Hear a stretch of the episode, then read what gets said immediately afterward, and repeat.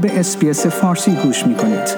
با رفتن به sbs.com.au به اخبار و گزارش های بیشتری دست خواهید یافت. میزان بهره بانکی بالا می تواند افزایش قیمت مسکن را کاهش دهد اما شرایط را برای اجاره نشین ها سخت تر می کند.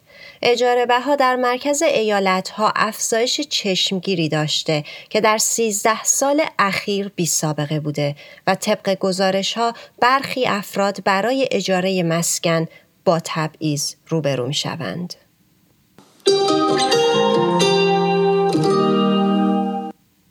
اجاره در مرکز ایالت ها در مجموع 8.2 دهم درصد در یک سال افزایش داشته.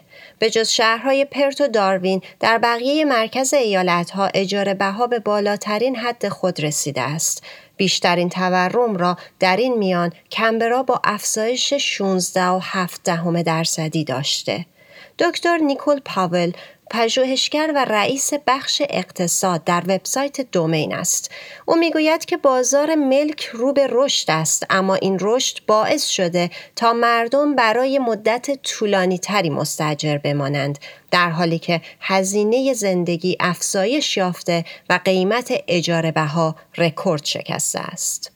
What that has done is um, kept people renting for much longer than probably they initially wanted to. The cost of living is escalating. And so, you know, the strain on household budgets, particularly for lower income households, um, is um, particularly poignant when you've got record high rents across many cities.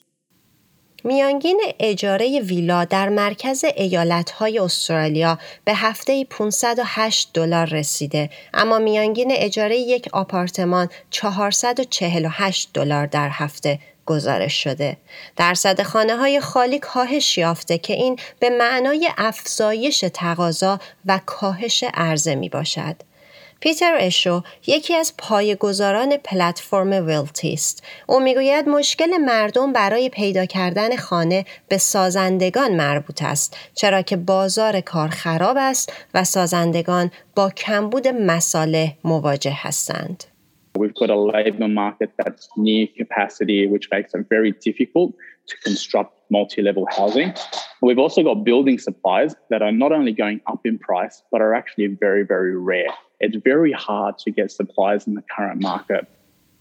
شورای خدمات اجتماعی استرالیا می‌گوید شرایط هم در کلان شهرها و هم در مناطق حاشیه‌ای غیر قابل قبول است. مدیرعامل این شورا کسندرا گولدی از دولت می‌خواهد تا خانه های دولتی بیشتری بسازد و کمک های مالی و کمک به اجاره مسکن را افزایش دهد.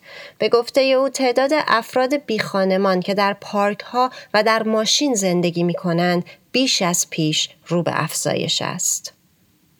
We are increasingly seeing people being evicted for not being able to pay the rent, um, and many are now starting to live again in cars, um, in parks. That kind of level of homelessness is with us, and We're a very wealthy country overall. There's no excuse. We shouldn't be here.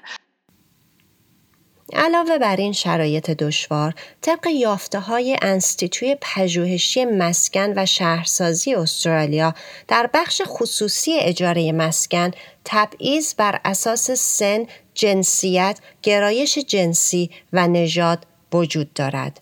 پروفسور دالاس روجر جغرافیدان شهری از دانشگاه سیدنی می‌گوید این تبعیض خصوصا در قبال بومیان استرالیا مهاجران و پناهندگان تازه وارد بسیار متداول است.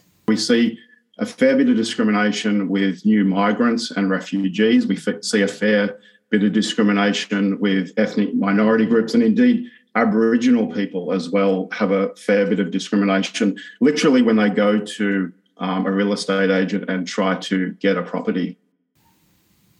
انستیتوی پژوهشی مسکن و شهرسازی استرالیا می‌گوید حل این مسئله ملزم به همکاری مشترک دولت، پژوهشگران و کنشگران حوزه مسکن می باشد.